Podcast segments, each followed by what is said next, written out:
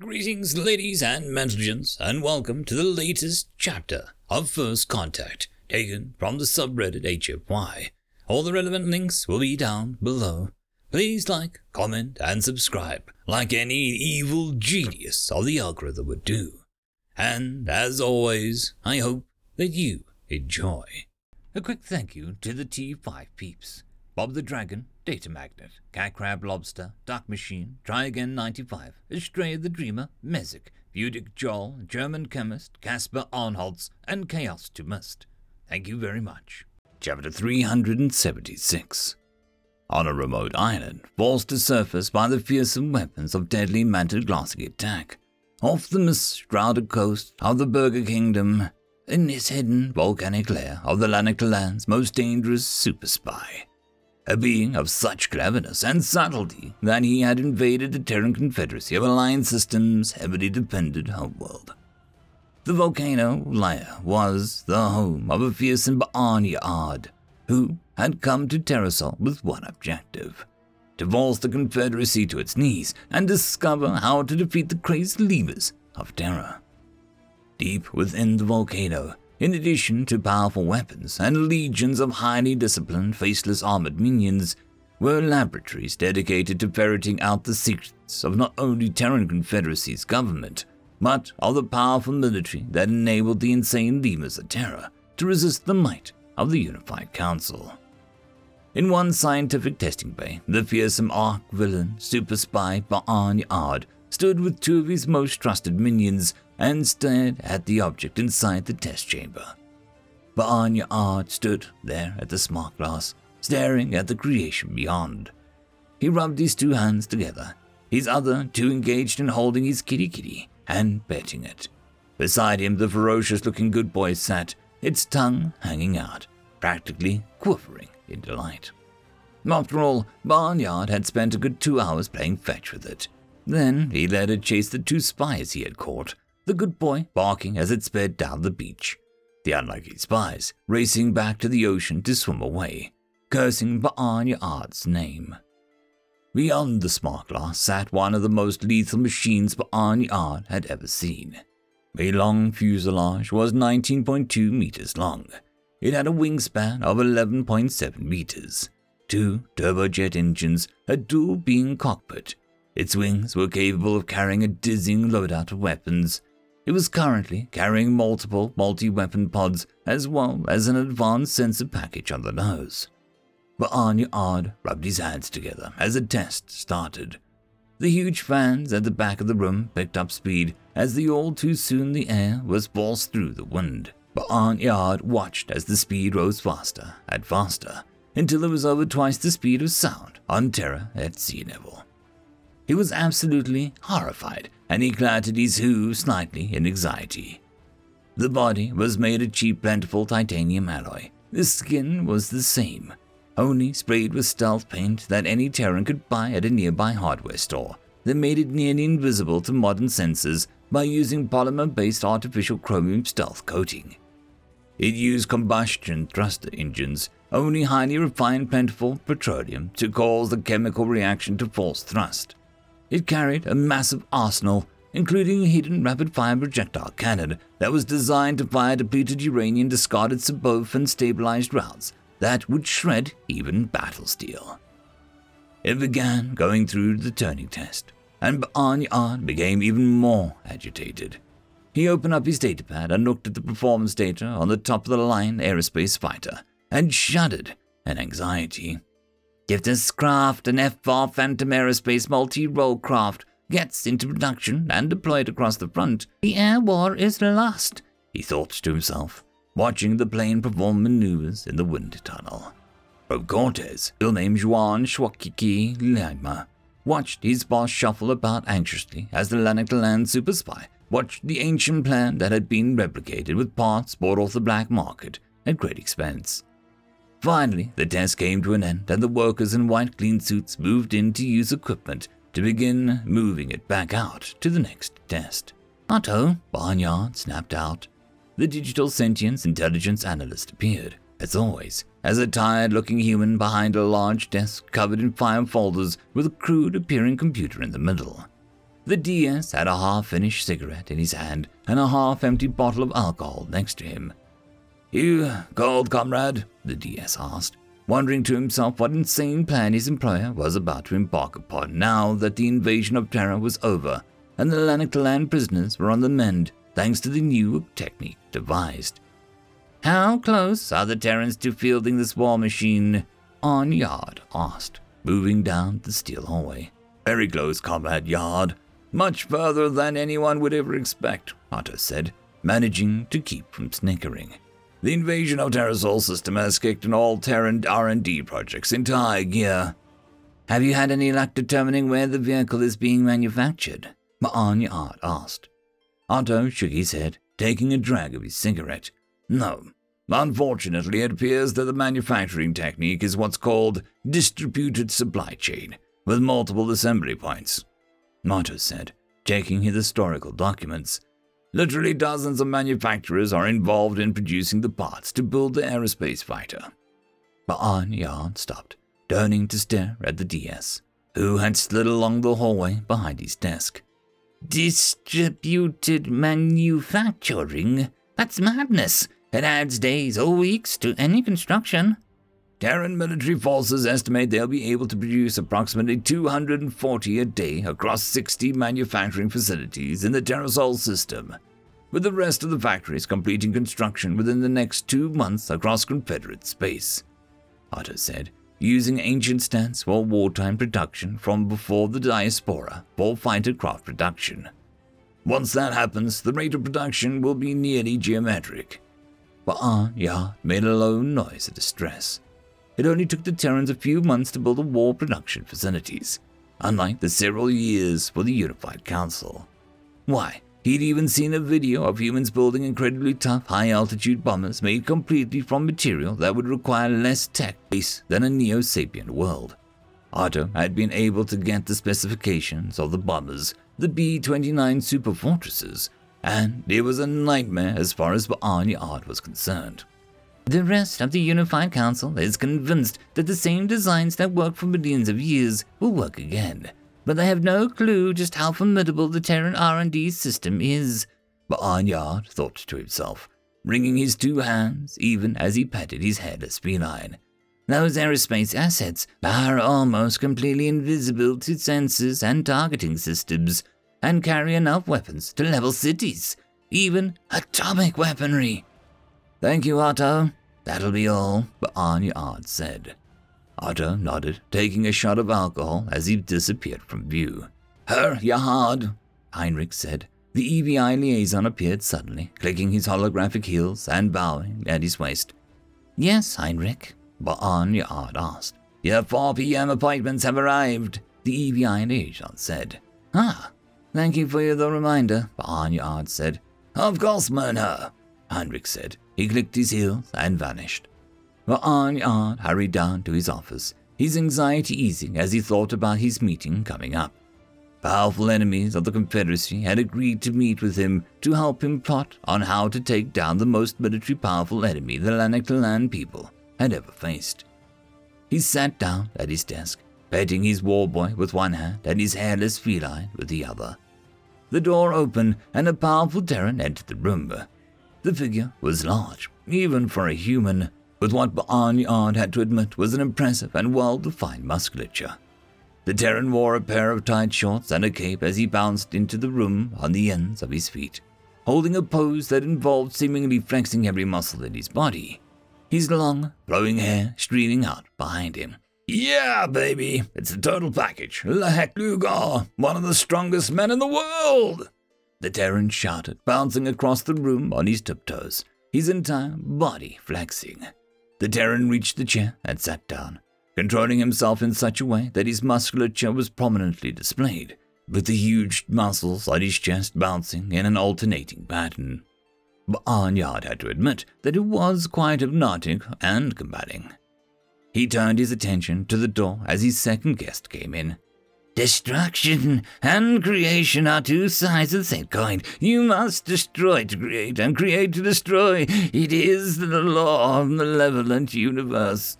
The Terran shouted as he leapt into the room. The Terran was tall, taller than Mr. Luger.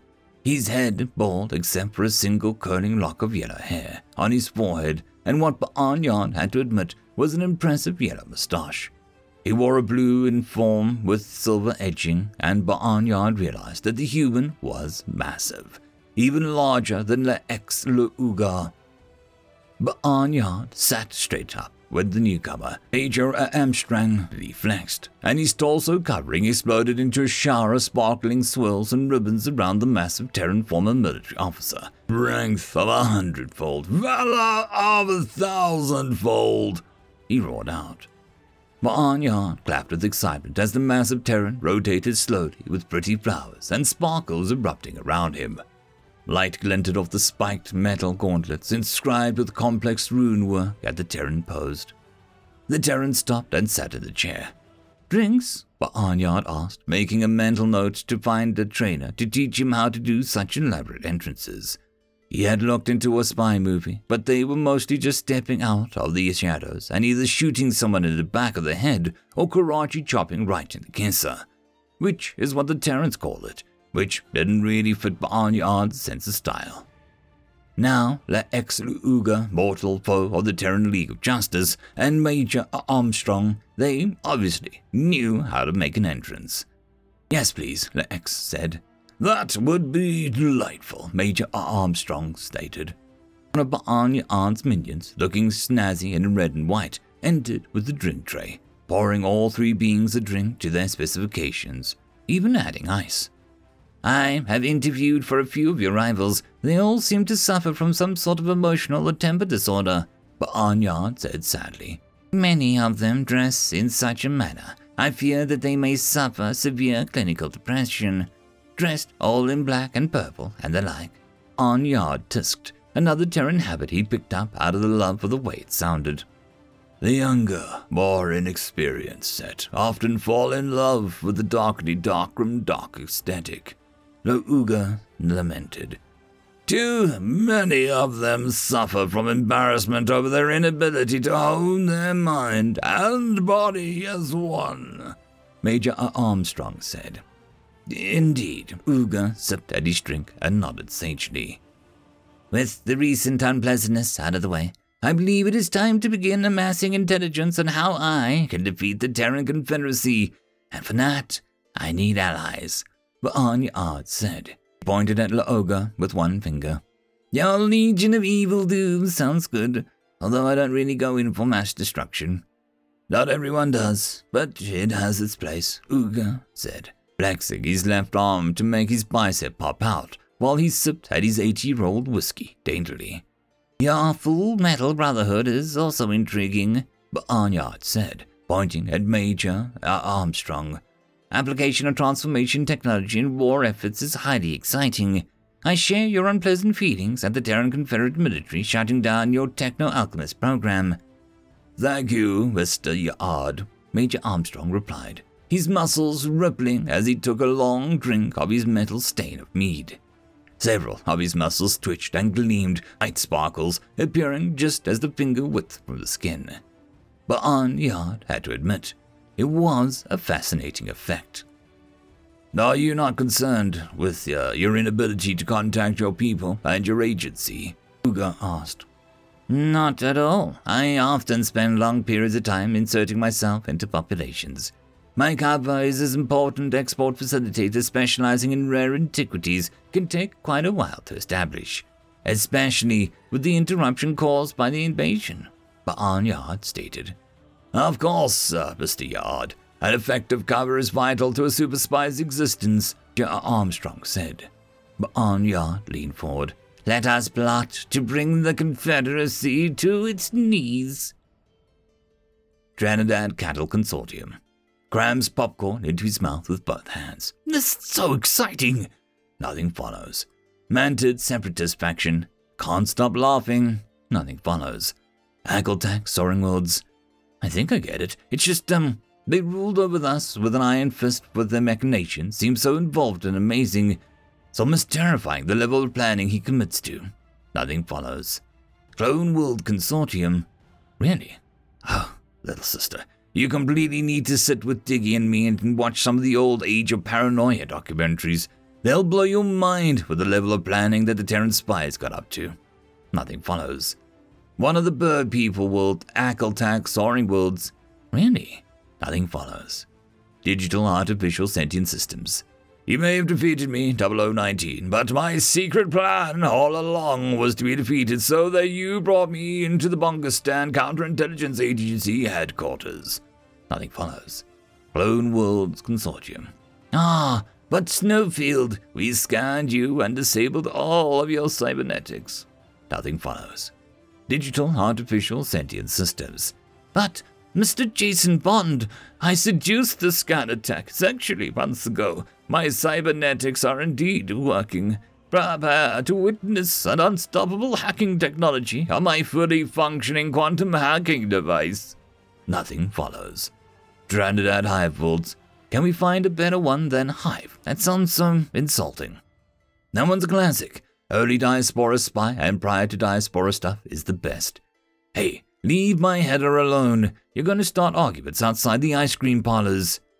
Nothing, sorry, follows. Four-armed furry Tanvuru people who aren't puppies. I can see why they're so worried about aerospace fighter. It looks mean. Nothing follows puffy opinions, except it's from before the humans even invented FTL drive. Nothing follows. Scary ass looking bird people, the Ackletak. It used refined petroleum. How does it go twice the speed of sound? The fastest you can go with petroleum is barely enough to reach flight. Nothing follows. Manta, don't fecking touch me, opinions. Before they developed FTL, the Terrans had invented petroleum refining methods to allow some of their aircraft to reach speeds of five times the speed of sound. Hey, quit that! Nothing follows. These security headers are really screwed up.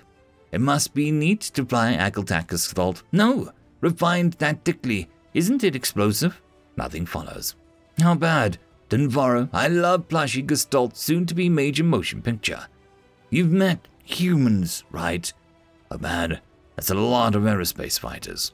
Is Terra really going to start making them? And isn't it dangerous to admit to the Confederacy's production capabilities?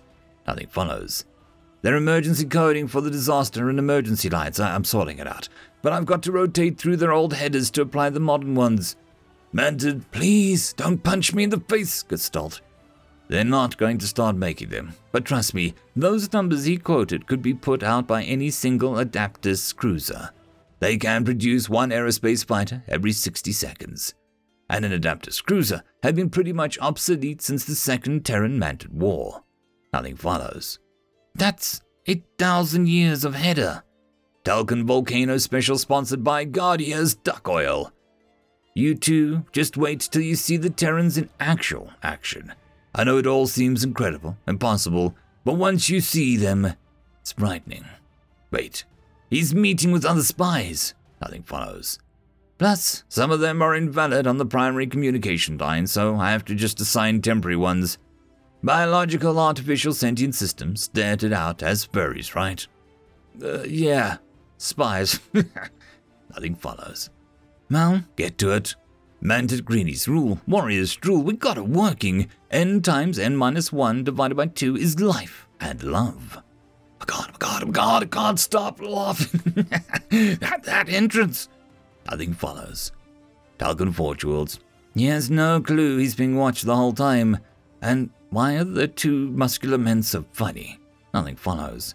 Trianidad Foot Racing Club jams popcorn into mouth. The season is so amazing. Nothing follows. Mantid collective of free will, we will not submit. You have to understand a lot of stuff to get it. Seriously, you don't find two oiled up, mostly naked dancing Terrans to be hilarious. Hey, can you not with my header? It's important to us culturally. Sorry, nothing follows. Tinvuru furry. Don't use that, trust me, that's not the word to use. Fuzzy, fuzzy systems. That reads terribly. Try something else to next time. Those guys look terrifying to me. They looked like they could pick up a tank and throw it. Nothing follows. Cybernetic Organism Collective. Those two probably could, sure.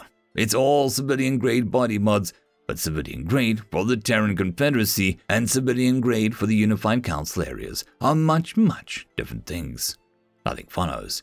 Tinvaru, worlds of fabulosa wonder, and, uh, okay, serious man. It's funny, even though I don't understand any of it. Nothing follows. Mantid unified costs of free will.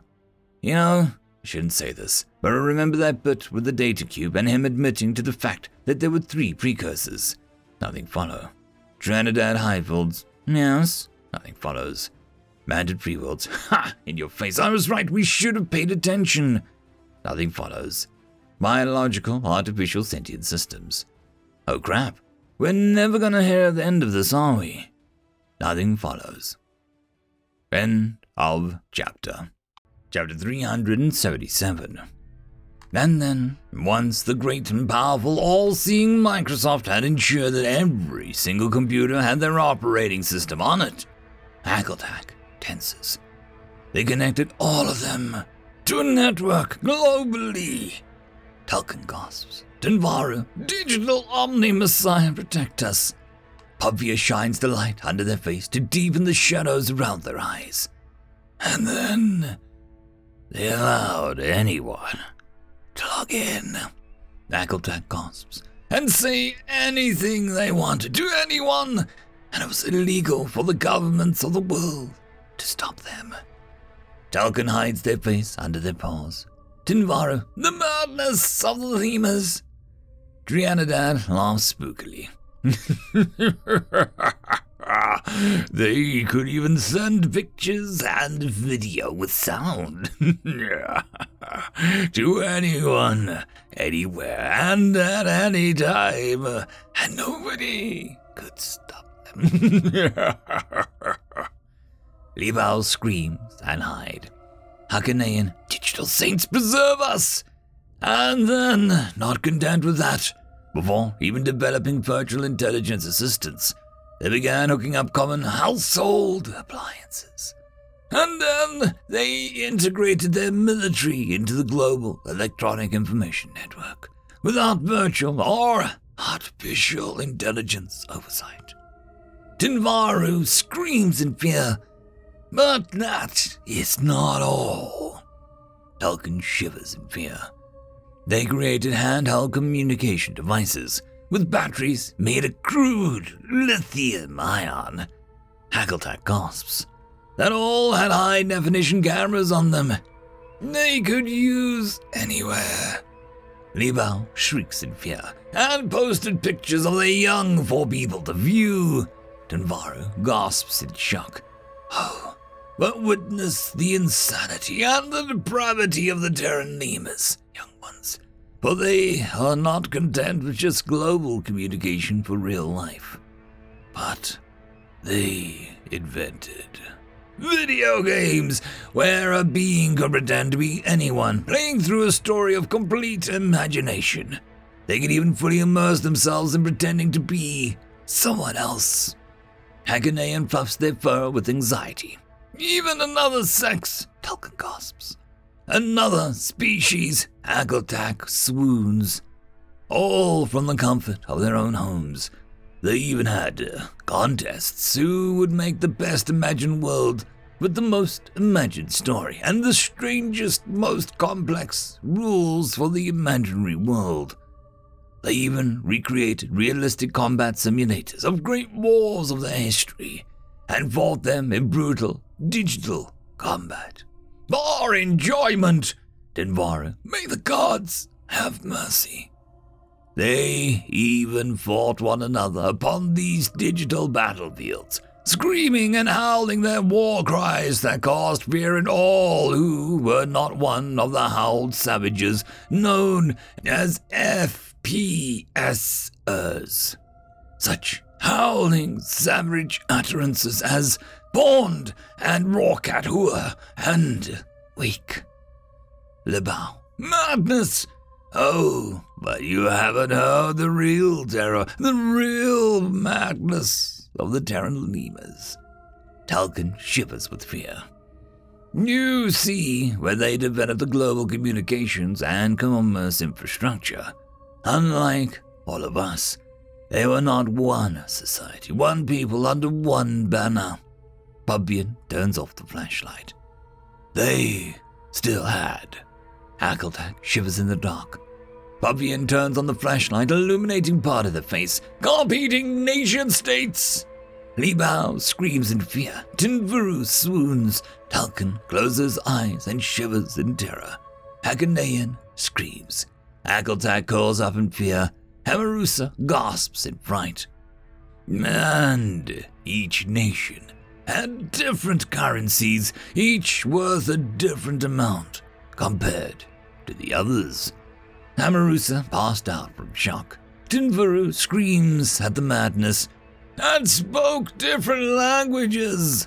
Hackletak shudders. Mantid Pre-Worlds has logged on. All scream. Mantid Pre-Worlds, uh, what's going on in here? Why are all the lights out? Nothing follows. Trinidad Highbolts, testing something. Trinidad sets room lights to plus plus. Mantid looks at Pavia. Mantid Pre-Worlds, are you scaring the children with ghost stories? Nothing follows. Pavian Dominion, no. Plus I flashlight.dll. Nothing follows. Trinidad Highbolts, we were, um, talking about things. Nothing follows. Mantid Pre-Worlds, is he scaring you? Oh, no. Okay. Has anyone seen the BASS? Nothing follows. Trinidad Highbolts, he went to check on the interstellar communications temporal stabilizers in Gamma Quadrant. Nothing follows. Mantid Pre-Worlds, mm, all right. Tell him I'm looking for him. Nothing follows. Mantid Pre-Worlds has left the chat. Trinidad has set the room light to minus minus plus. Bavia has set the flashlight to minus I. How long did it take you to go from crude powered flight with single stroke combustion engines or steam engines to faster than speed of sound? A hundred years, a thousand years, ten thousand years. Trinidad laughs spookily. Lebao looks around and shivers. Tinvuru moves closer to Lebao. Gather round, children and hear the tale of Titan Yeager, who flew faster than the speed of sound. Tenses. Propelled by petroleum! Hackletak screams in fear. Mantid Free World set status to minus I. Aha! I knew it. Stop scaring the children. The Titan Chuck Yeager is a myth, like a tooth fairy or a digital Saint Nick or the Queen of France. End of chapter. Chapter 378. Even with the Great Most High, a armorer, ordering the armories to be opened, the tanks to be brought up to fighting shape, and the crews to report to the tanks, it was nearly an hour before the crew of my tank arrived.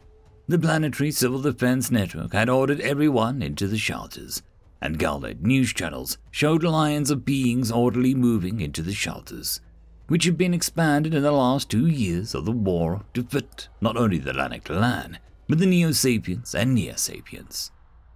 The reality to that apparent care of those often deemed lesser was less about their lives and more to prevent the Terrans from arming them to create instant reinforcements.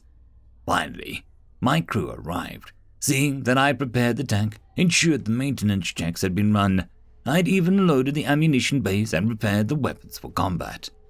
An argument started between the driver and the tank commander about whether or not I should be allowed to join the crew. The company commander had last been seen smashing his face against the side of a crashed ground car, and the battalion commander called the two arguing sides idiotic fools, none of which stopped the argument. Ultimately, they went to the brigade most high, who had advocated most strongly that I be jailed for my crime of scoring a perfect gunnery score.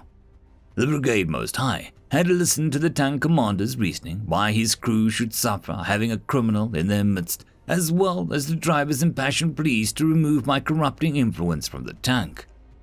Three hours later, I watched as the tanks I had trained amongst drove away, leaving me behind, including 1528131, my faithful tank. It was going into battle with a gunner who had scored less than 12% hits during the last gunnery range.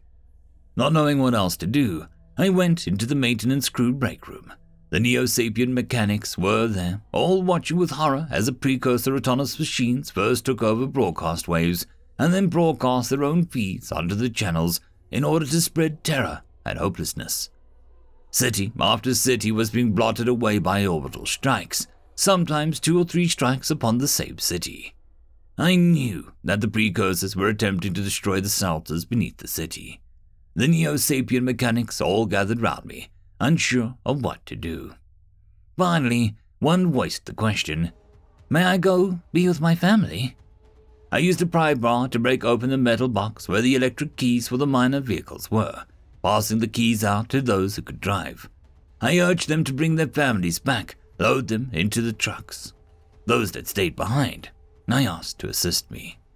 The munitions lockers were hardened structures, underground, climate controlled, designed to handle a near miss from a heavy atomic weapon, reinforced to, hopefully, resist the weapons of the Mad Lemurs and the Confederacy.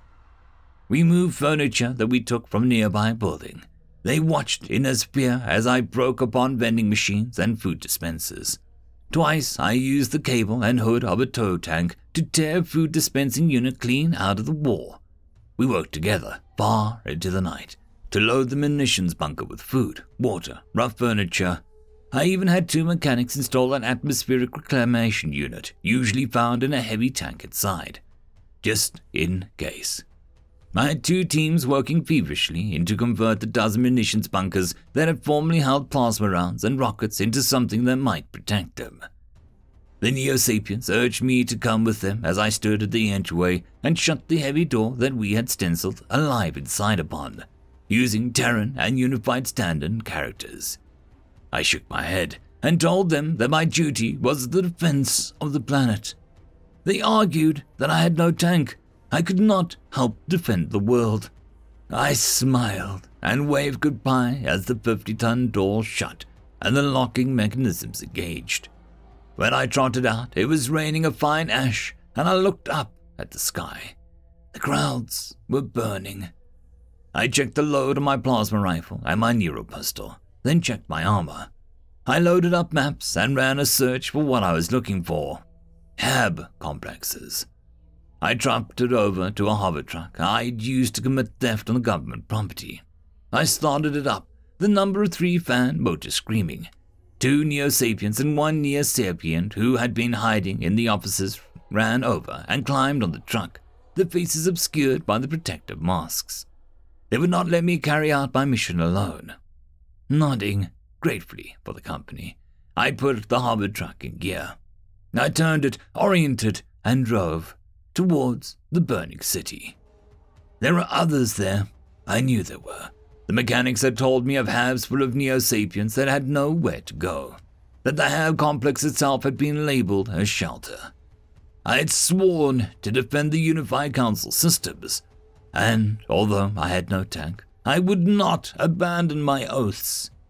The city was burning, it was huge metropolis, and the unliving horrors from beyond the stars had targeted it repeatedly. We drove by those who had been caught out in the open with the kinetic blasts. They crumpled and often burned bodies mute accusations that I had already failed at my duty. We rushed for the first hab, using the massive weight of the armored recovery vehicle smashing aside rubble and wreckage alike. There is only enough for one. The roar of the precursor autonomous war machines echoed through my mind. My fellow desperate crew members winced, but I had ordered them to install psychic inhibitors inside their helmets hours before.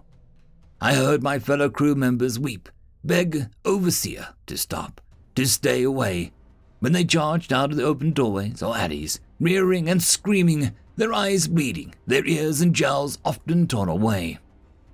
I only had to order them to fire once. Afterwards, they seized the courage and fired without the need for me to order them to.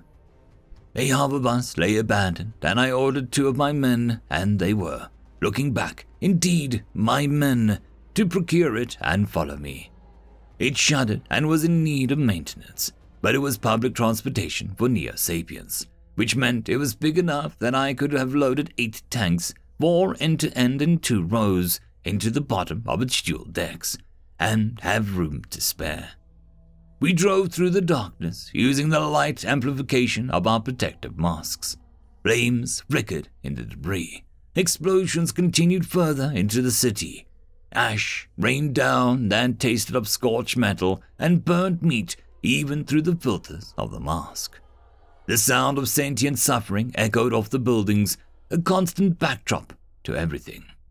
We drove on, my crew and I. Malkor and Nakuram Harvan mechanic, who like me could drive great unwieldy beasts. He had faith in me, for I'd always treated him kindly and twice had defended him against accusations that he purloined someone's lunch. He wore a modified tanker's helmet and spoke with quiet words. Filminta, a Hamarusan electrical system specialist who had left behind her kits and little ones in the shelter to hide in one of the offices to join me. I had ordered her into the shelter, but she had laughed and told me that she was near sapient, awaiting her people to send word for her return, and that she would do as she wished. I knew better than to try and force her. Amarusa bit and pinched hard. Jalcrex, a Telkan gunny system specialist who had done the maintenance on my tank's gunner's sight, that I had not named when I had been rigorously interrogated. He had not returned to his people's homeworld for reasons of his own, and I was glad to have him next to me as we drove into the burning city. No better men existed than those who rode with me into that burning city, as no better men have existed than those you called brothers while fighting your own battles and wars. Witness to the names, readers, as you are witnessing mine. We reached the nearest hab, using the recovery ball's gravitonic attachment system on the endosteel barrier over the entrance to yank it free. The Neo Sapiens within only saw armored and armed beings ordering them to board the hover bus, and did so meekly, as quick as they could. I did not dispel their assumption that we were exec forces. Twice I helped carry aquariums full of Libawian tadpoles down to the bus. It took nearly an hour to load the bus, an hour I felt often that we did not have as explosions rocked the city. Several times, streaks of light connected the burning heavens to the hellscape ground, and the shock waves rolled over us. We headed back, the armored recovery vehicle in the lead, with our precious cargo of frightened and sobbing civilians. I wished more than once I was inside my faithful tank, on the front line, protecting these people these sentient beings like me far more effectively than I could ever protect them driving a simple maintenance vehicle into a devastated city. It started out with only a few alerts. The vehicle was designed to recover disabled or damaged tanks from the front lines. And because of that, I was alerted whenever a tank was damaged or destroyed. It started with a handful of alerts, then more, then a steady cascade the Great Herd had millions of tanks on the planet, but they were dying by the thousands. I cursed my ancestors for creating such monstrous creations. My fellow tankers were all brave, as I was, skilled and capable. But they were facing an enemy that had no hesitation, that operated with the speed and precision of computerized mechanisms. They would not err would not back down and would not care for casualties amongst their unliving ranks. I prayed, to whom I knew not, that my fellow members of the great herd would find their valor to not be lacking before the cruel precision of the precursor's autonomous war machines. I remember Jalcrick saying, A curse upon all engineers and programmers for what they have wrought upon us this night, and agreeing with all of my being. The second crew had been hard at work while we had been recovering people from the HAB, and they had completed work on the second and third munitions bunkers. We stood there, armed, armored, faceless behind our protective masks, holding weapons and watching the weeping Neo Sapiens enter the bunker. I hardened my heart and my soul as I stood and closed the door despite the weeping pleas to free them. It was not yet midnight as we headed back into the city. Just me my faithful crewman, and a glorified tow truck, and our hover bus with armor hastily attached. I had no tank. I was not manning any gun, so I did only what I could. Sometimes, in the dead of night, I ask myself, Was it enough? Excerpt from We Were the Lanaktallan of the Atomic Hooves, a memoir. You shall be devoured by the hive, was shrieked out by the massive autonomous mining machine. Several of the Telkan the top of the hull staggered, putting their hands over their ears. In two cases, the greenies outside the armor's protective housing screamed profanity back. Buxton looked out at the front of the massive miner. It had stopped chasing the tanks in front of it and slowly came to a stop. Glory had managed to get everything but one foot free of the heavy chewing gears and was now sitting on the boom waiting for Casey and the two Telkan Marines to finish cutting through the drive chain of one of the screws in hopes of freeing her. What is it doing now? Burdux asked, pointing out to the front of the massive machine. Buxton looked up and frowned. There was something happening in the front of the massive vehicle, where huge discs were edged with scooping buckets large enough to hold the Terran super heavy tanks. Buxton frowned for a moment, then activated his laser guidance system. The distance to the massive scooping array was shrinking. It's retracting its scoopers, Buxton said. It's uh, doing what? Casey called out from below. Repeat your last, Lieutenant. Over. I say again, it's retracting the front digging array, Buxton yelled back over the link. He wished Casey was in armor so he could be able to hear easier. Buxton, this is Addix. Get your men down here right now, Addix broke in. What's happening? Buxton asked. He's going to dive. If he's anything like me, he'll pull his battle and integrity screens in tight right before he ships, Glory said. Buxton knew that meant his men would be shredded apart by the energy fields. All units to the front of the vehicle, Buxton snapped. We're about to have things change on us. Addix climbed up the front, jumping up the protrusion to protrusion. He stopped in front of Buxton. All right, we'll leapfrog down. Glory's ankle is stuck, but she can freely move her foot. She's pretty sure that beyond the grinders is an open area. So we'll have two of your men go into the gears, give us a recon on what's on the other side. He turned and glanced at the retracting digging wheels. We've only got a few minutes. Those are moving a lot faster than they look. Inside might be bad, 471 said. Got no choice, buddy. The battle screens will reduce us to atoms, Buxton said. Just saying, 471 said. 588 launching micro drones to try and looky look. Play something for us, would you? Buxton said to 471. The heavy bass into the older Terran song started in his ears, the slow, steady beat of Star Ripper, which had been recorded over 3,000 years prior. A fairly popular hard rock opera that still had a fan following amongst the greenies. Isn't that a bit modern for you? Buxton laughed. Thought would like something new when something new happened. 471 sent a laughing emoji, set with it. Buxton saw the little pumpkin seed sized drone streak by and waited as the rest of the platoon hurried up next to him.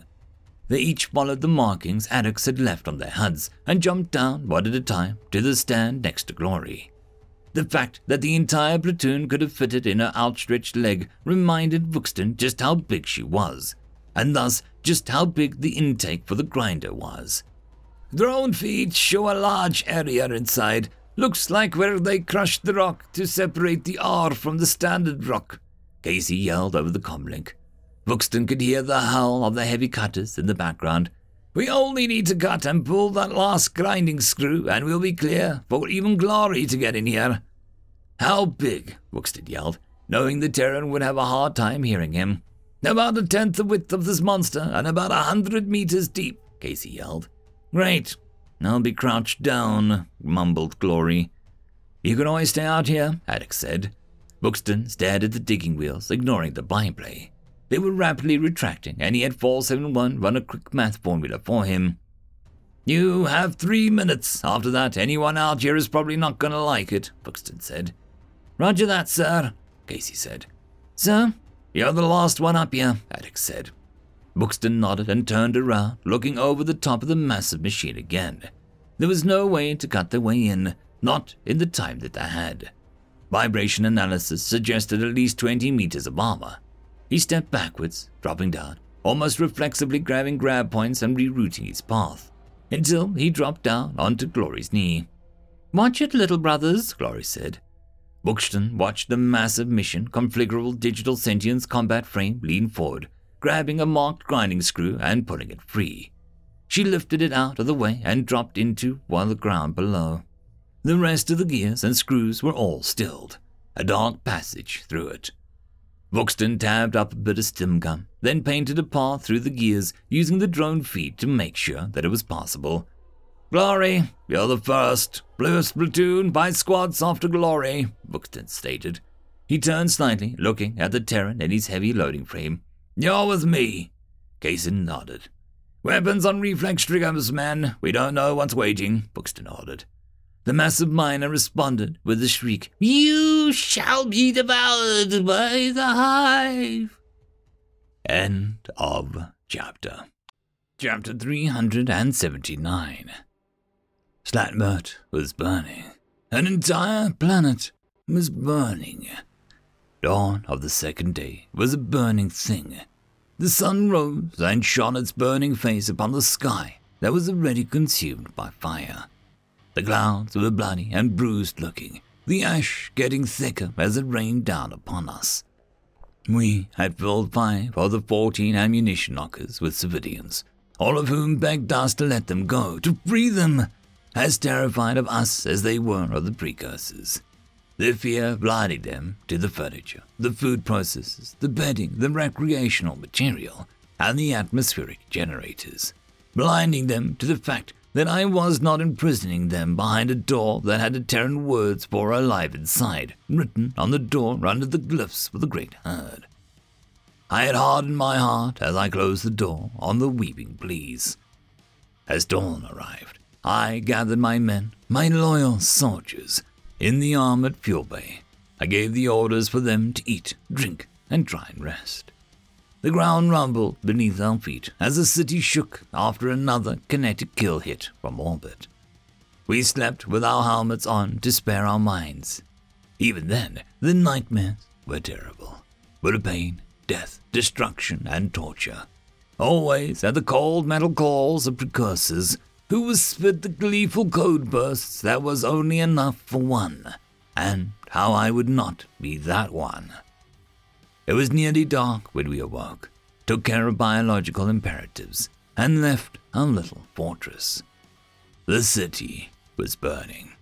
Great clouds of black smoke were climbing into the sky, the bottom of the clouds flickering and painted red by the fires consuming a city where only a day before millions of sapient beings went through their daily routine.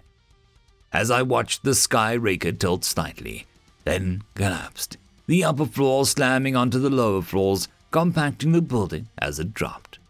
Nearly three seconds after it began to fall, we heard it start its death scream. I wrung my four hands together with anxiety as I stared at the burning city. I could hear people screaming, a great, constant, hellish wail that carried all the way to the military base. I could see the suburbs burning, see the great hab complexes on fire or collapsing. I cannot order you to accompany me into such a hell, I told them. You are our most high, Herr Almaor, Fulmita told me, wringing her hands on her bar as she stared at burning city. Where you lead, we shall follow. We are the only ones who can do thus, so we must, Malcor said softly, his eyes wide as the hab complex slowly began to collapse. My implant told me that we had cleared that one, and I felt relief that we had done what we could. No matter how no matter how badly I want to go home, I will not leave them, or you, behind me when the current turns and threatens to become an undertow. The digital Omnimessiah does not demand fearlessness, merely encourages mastering one's fear to do what must be done if a being is only one who's capable of doing it. Jolcrex told me, adjusting his helmet. Most Lanaktallan would have been aghast at the mention of the Terran religious superstition. An executor would have summarily executed him right on the spot. But most Lanaktallan weren't staring at a city being slowly consumed. Then pray to your electronic deity for all our sake, Jolcrex, I stated.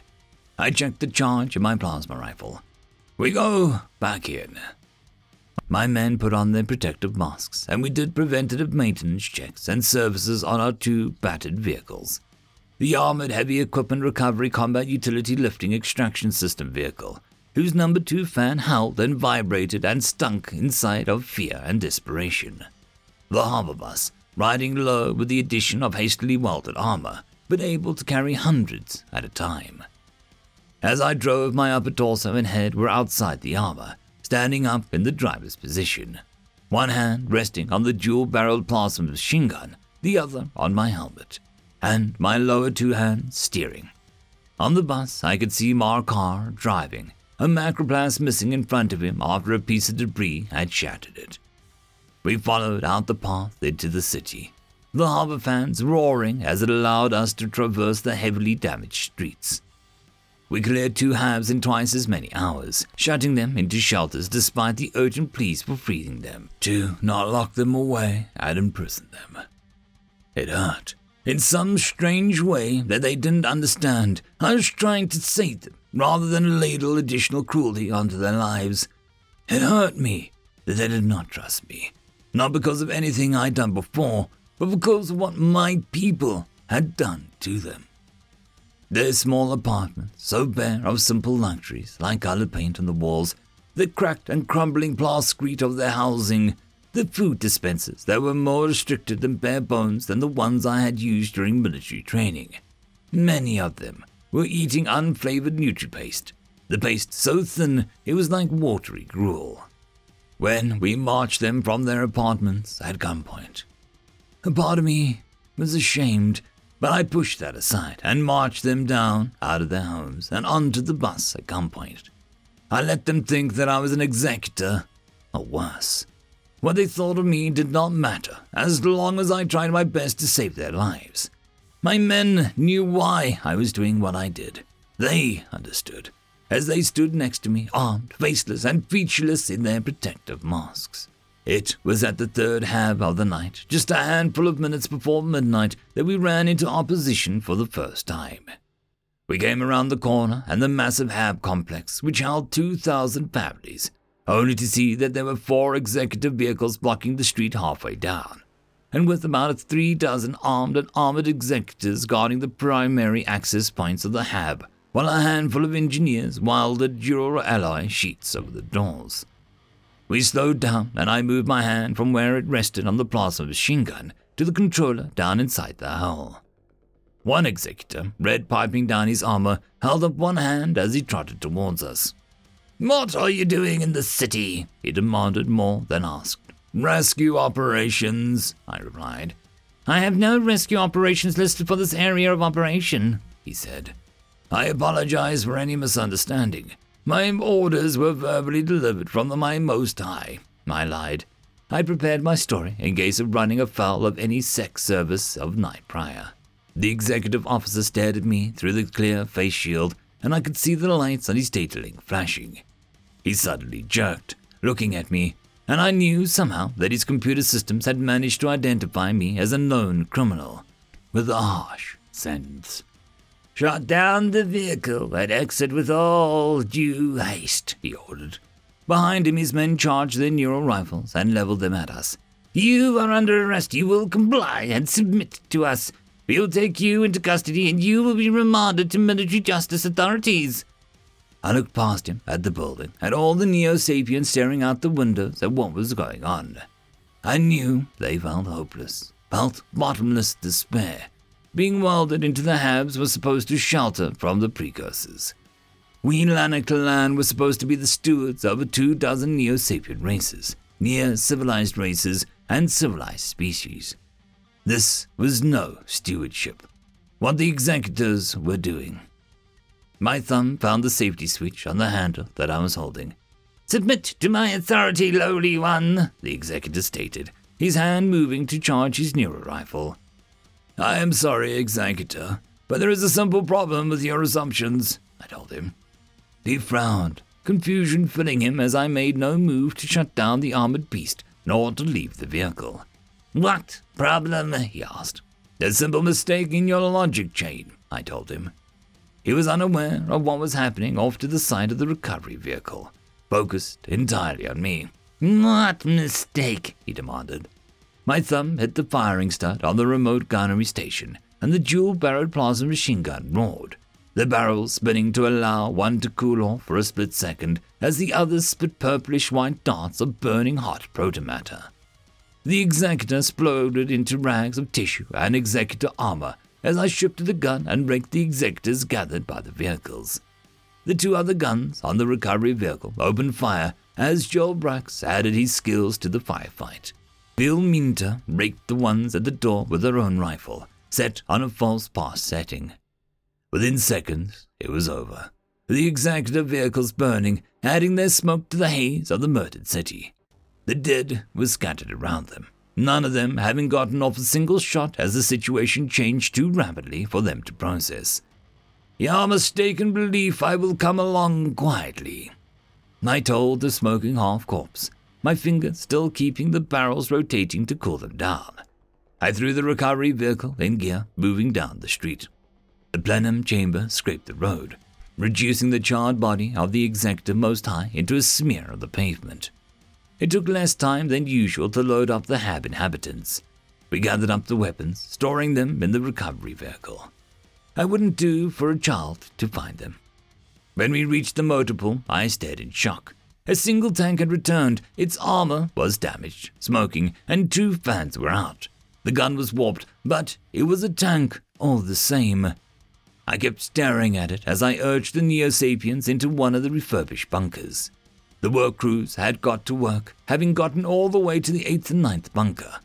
Part of me noticed that the work crews were larger than they had been. An aid station had been set up, manned by several Hamarusa and Karun. Once the refugees were safely in the modified munitions bunker, I moved to the aid station. There was a single Lanaktallan there. He was bleeding from his ears, four of his eyes had ruptured, and one of his jowls had been turned away, revealing his teeth. He had suffered burns on his lower body, and as I trotted up to Hamarusa, tending to him, shook her head silently. I knelt down next to him. What happened? I asked him, taking his unburned hand in mine. I had learned the value of physical contact, helping the Neo Sapien refugees. Too many of them. Our guns are almost worthless, he gasped. He looked at me but I knew he wasn't seeing me. We tried, Most High. We tried to hold them back, but there were just too many of them. It's all right, faithful one, I said, reaching out with one of my hand and touching his unburned shoulder. You did more than anyone should ask. We shot our guns dry. My crew, Most High, he began to weep. My crew, they all died. A rocket hit my tank. The crew compartment exploded. His weeping became stronger. My gunner, he still got his shot off most high. I could hear the pride behind the tears. He looked at me, squeezing my hand tightly. Tell my mother. He went limp. The fire in his eyes left. I turned and looked at the tank. It was from another armored host, one I did not recognize. It was not surprising that it did not recognize the tank. Almost half the Great Herd's armored units were destroyed. The infantry units were deserting, according to the communication chatter I had listened to in the armored vehicle. Should we fix it? Malkar asked. If we use the robotic repair bay, it's an hour work at the most. Yes, I told him. We'll need it. Well? Jalcrix asked, as if the smiling Telkan didn't know the answer. I turned and looked the way the brutally damaged tank and its dying commander had arrived from. They're coming, Excerpt from We Were the Lanaktallan of the Atomic Hooves, a memoir.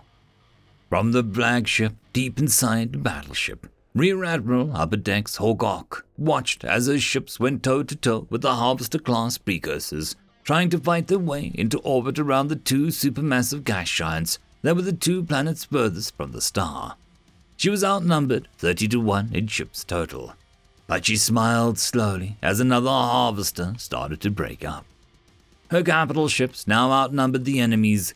True, it was only by one ship, but when the fight had started, her capital ships were outnumbered by a factor of eight. Even with the near sea cannon fire, it took the precursor machines literally minutes for their massive barrages to reach her ships. And each time the shells were swept away by point defense firing to the side, having dodged the barrages. Only two of her capital ships had been knocked out, and one of those had managed to get back in the fight.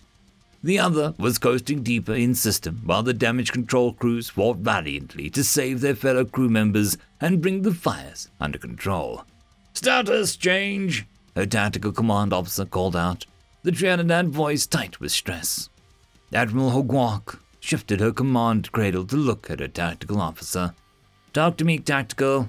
Hell space jumps incoming, many, many saucers, her tactical command called out. 100 and counting. Any reading on who's coming? Hogwark asked. Too far in system for precursors. They're making translation inside a stellar gravity shadow, her tactical officer said. It's the Crusade, Hogwark said. Get ready for battle plan tie-in. The first ship made transition, and Hogwark flinched back from the image. She wasn't the only one. Most of the crew did. Some calling out to saints of the digital messiah to protect them. The ship was black, wreathed in flames, parts of it damaged and wrecked. The drives bled hull core energy, and the architecture was twisted and almost obscene. The prow was fashioned to appear as a mature Terran female being bound and tortured. Signal from the Crusade Admiral, the communications specialist called out. Put it through, Hogwark said, rotating a screen in front of her. The screen cleared, showing a massive Terran female in full Imperium era power armor.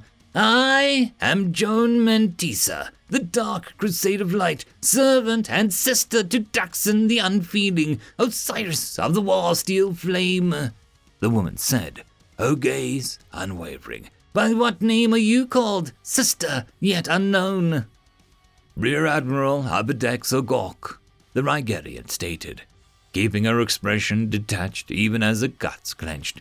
Sister Hogok, my ships are at your command. My ground troops await your battle plan. The Terran woman, whose beauty was terrible, stated in a firm voice. Imperium, correction. Crusade ships have filled sitrep and force levels, her common officer said. He whistled low. These are some nasty ships. They've got a dozen Antaeus class battle cruisers. Who needs reinforcements? Hogok asked. 8th Infantry and 15th Infantry is calling for reinforcements. They've got multiple heavy precursor fabrication class units that made planetfall in their area of operations, the Commo officer said. Transmit the coordinates to the Crusade, she said. She looked back up. There are two old blood infantry divisions in need of reinforcements. Can you provide? The Joan nodded. It will be done. Warn thy comrades that the crusade is coming. Colonel Dremsel glanced at the data displayed in the sight of his vision, and exercised in glancing at something without moving his eyes. He'd only lost five tanks, three of them to the Great Gobbler, and even though he'd taken damage, he was past the two smaller ones. Ahead of him was a burning chemical refinery, the black clouds of smoke rising into the air. Signal the armored herd, we're slowing down. We need a 10 minute break to cool down in this slush, Dremsel ordered. Tell 15th Combat Sustainment that we have six minutes to reload and repair the armored herd's vehicles. Roger, sir, his commo tech said. Get me a drone feed on the other side of the factory. I want to look at our foe, Dremsel said. It took less than 60 seconds for the data to be transferred. The three high altitude stealth drones had gotten high res fine detail scans of the devastator that had made landfall. He could see the heavy damage was already being repaired. There were scores of maintenance machines on its 10 mile wide bulk. The air above it patrolled the aerospace elements. The number made Dremsel snort. It looked good, was probably mathematically the most efficient, but he had 10 times that in drone combat air cover himself. He looked over the data some more, checked the theater ROE, and then linked in all of these commanders, including Most High A Armorer. All right, gentle beings, he said. We're going to break here. Great Gobbler is about 15 miles behind us. It should take him almost two hours to catch us. We're going to reload, rearm, refit, cool down, and de-slush for 10 more minutes. The commanders displayed as holograms in his visions, all made motions of assent. Once we are ready, we'll button up, push through the refinery wreckage, then form a siege line. He stared at everyone. We're bypassing atomic and going straight to nuclear munitions, that thing's a big one. It'd take days to bust it up with atomics, and Command wants a gun. We'll be using clean nuclear penetrators. Amaru checked his lexicon, searching for the difference. Both of them involved either fission or fusion of weaponized isotopes, and on the surface there wasn't much of a difference. The lexicon popped it right up. Atomics were largely omnidirectional blasts at ground or surface level. Nuclear involved penetrators like the Bolo's Hellbore or the Terran staged nuclear counter-implosion round, directed, normally used for city destruction or in orbit. Only the Terrans would look at an atomic explosion and think to itself, ah, that's nice, but how can I make it really break the enemy's crap? Ayamru thought to himself as he lifted his command cradle up so that he was half out of his tank. The air felt cool on his sweaty torso. Great Most High of the Stalmont Armor Forces, Ayamru heard the shout over his comlink and turned behind him to look. The massive digging machine was burrowing into the ground, vanishing as it pulled its battle screens closer. Oh, that's not good, Ayamru said, watching as the digging machine vanished underground. End of chapter. Chapter 380. While Malkar drove the tank into the robotic repair bay, I approached the work crews busily clearing the upgrading the bunkers. They all clasped their hands together respectfully as I approached and I waved at them to get back to work looking for the leader of each of the now four crews. The leader of the first one, a Shavershan by the name of Tankaruk, went to set down his magnetic river gun, and I waved at him to forego any normal bowing and scraping. People were dying, people. I had no time for such formalities that my people, stressed even at the most dire of times, made me want to fire flares into the air and scream in rage. How may I serve, Most High? Tankaruk asked. Go through your crews, find out who still has family in the city. I'll not leave them to the mercy of the Precursor's claws, I told them.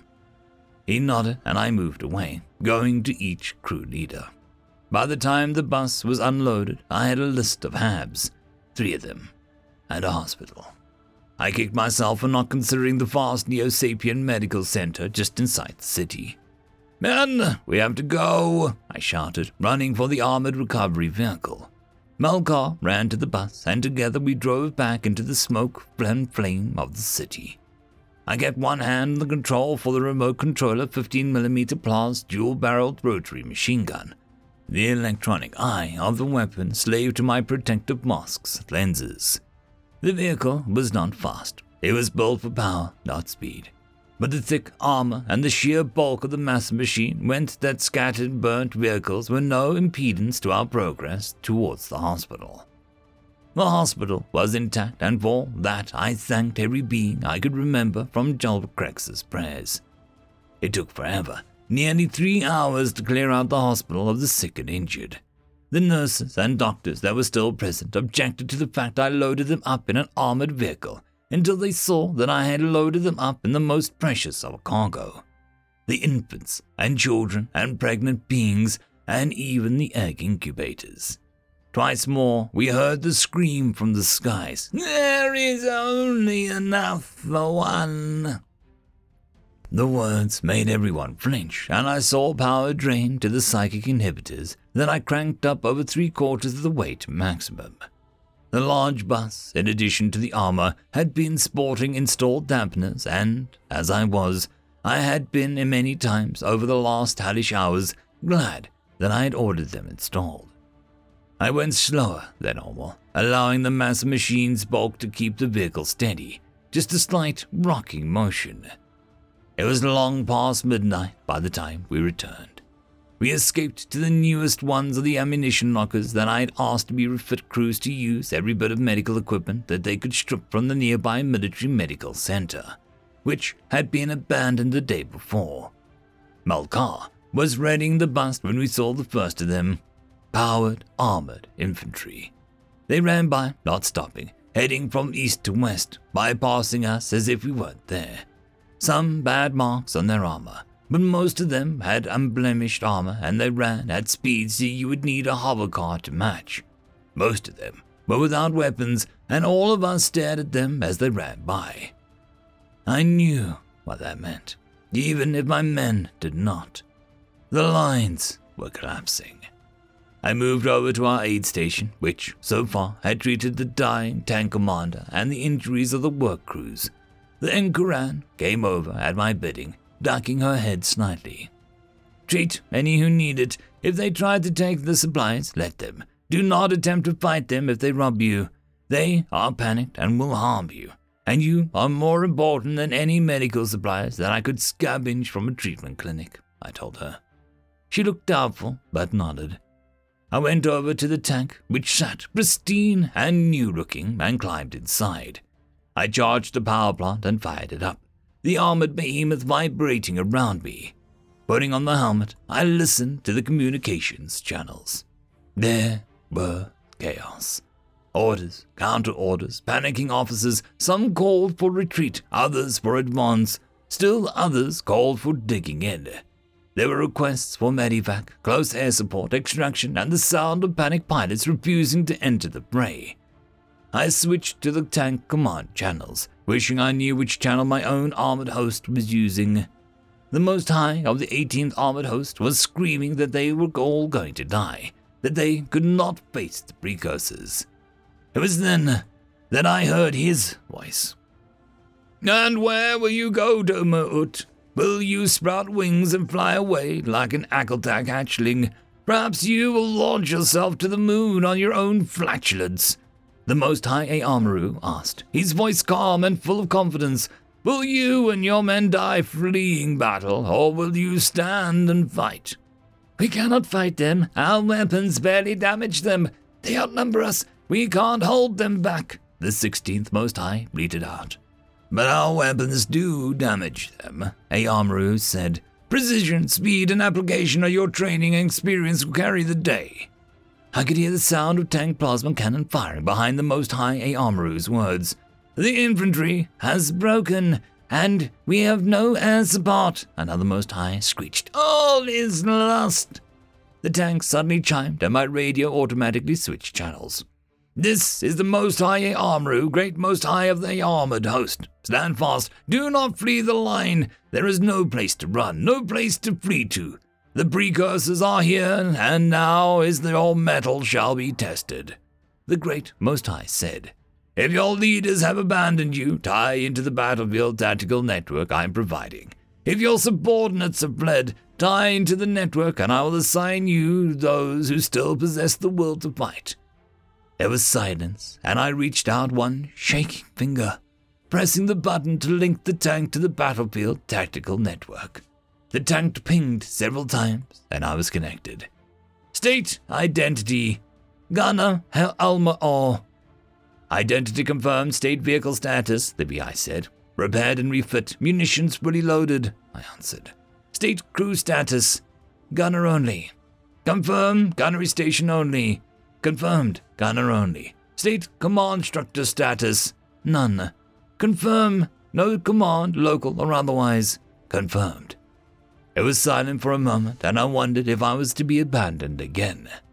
There was a clicking, and I was surprised at the voice that I heard. Gunner Alma Or, the network has you still in your multiple, but in a tank belonging to another armored host, the great Most High Aamaru stated. That tank was listed as destroyed 15 hours ago. The commander managed to reach this location. He died during treatment. I had the tank repaired and reloaded. 15 of the 40 bunkers are depleted, but I still have munitions and repair facilities, I told him.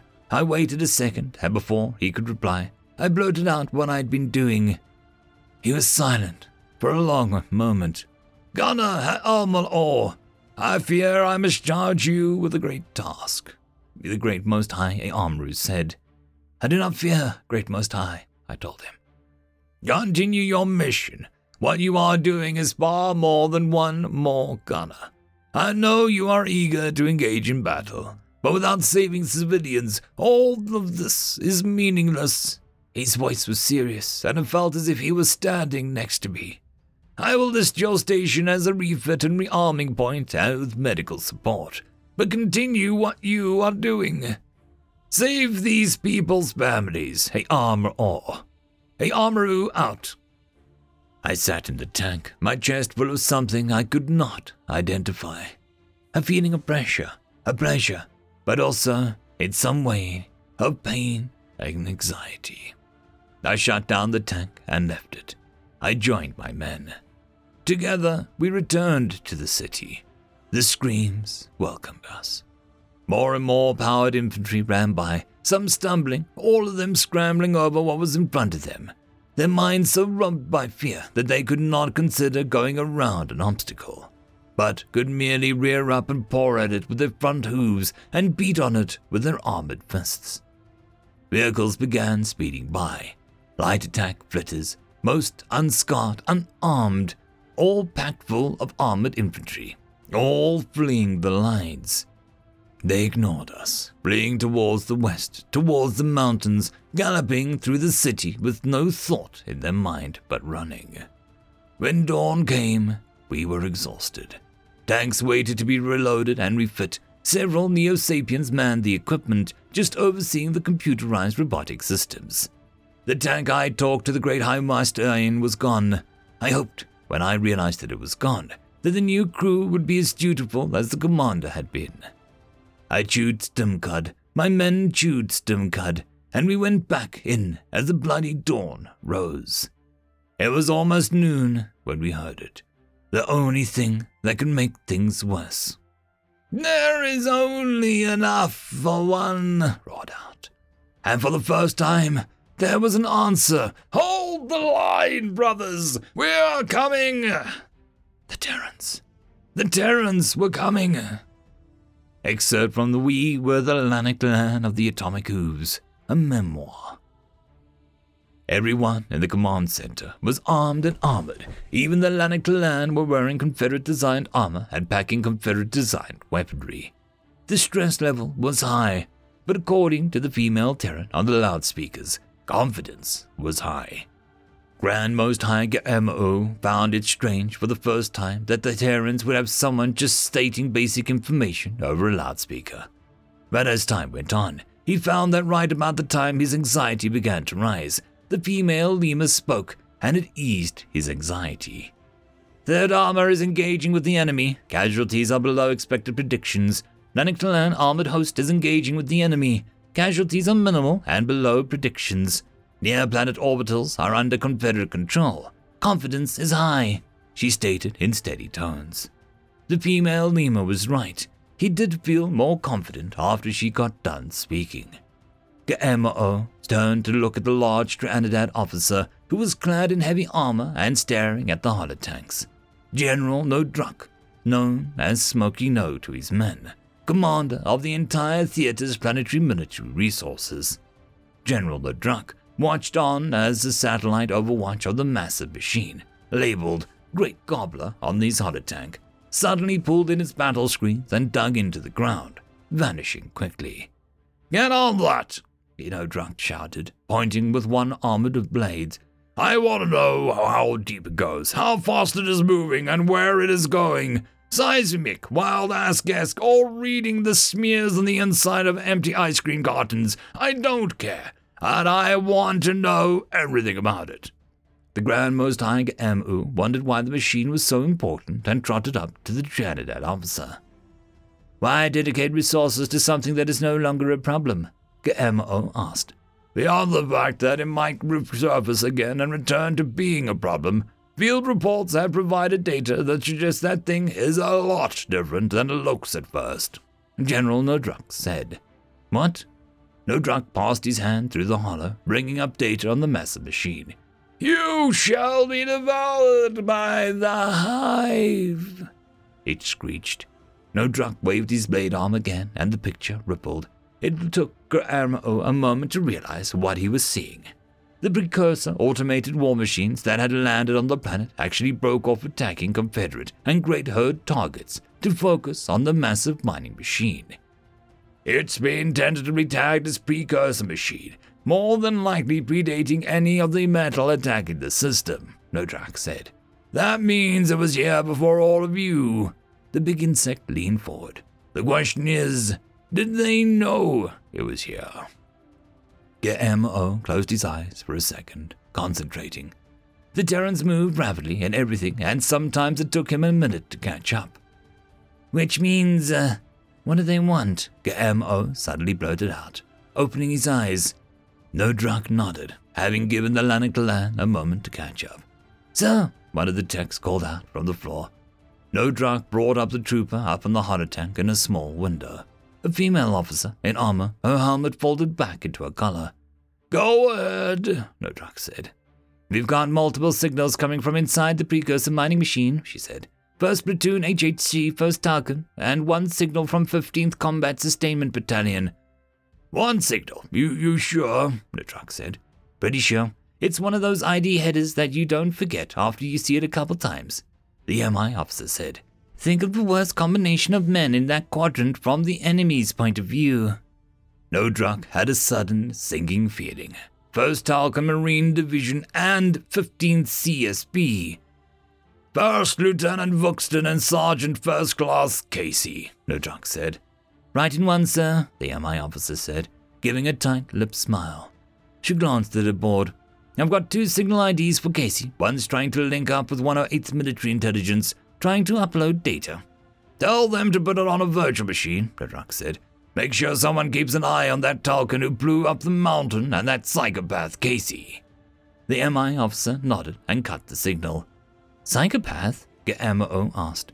Is he dangerous mental aberration? General Mafita chuckled. He has no sons, even red dotted. You can pull the chip and do direct transfer to a clone. Casey doesn't even have that. Ge'emo'o frowned, remembering something. Something about He's the one who believes in organized superstition, correct? Ge'emo'o said, suddenly remembering the one eyed Terran who was always in a powered loading frame. General Nodrak nodded. That's the one. That just seems careless with his own life, to refuse immortality. Why do you call him a psychopath? Ge'emo'o frowned. Ge'emo'o noted that the humans all looked away, shuffled their feet, or otherwise looked uncomfortable. It's old history, most high Ge'emo'o, General Mafetta said carefully. Not something anyone wants to bring up. A little bit of a, a dark Terran history. Ge'emo'o felt stirring of curiosity, but set it aside. He made a note on his data link. If he survived, he was going to look up whatever it was. If it was embarrassing to the Terrans, that meant that it would be interesting to discover. Terrans are such interesting lemurs. I hope they never get gentled, he thought to himself. Starting to really like them.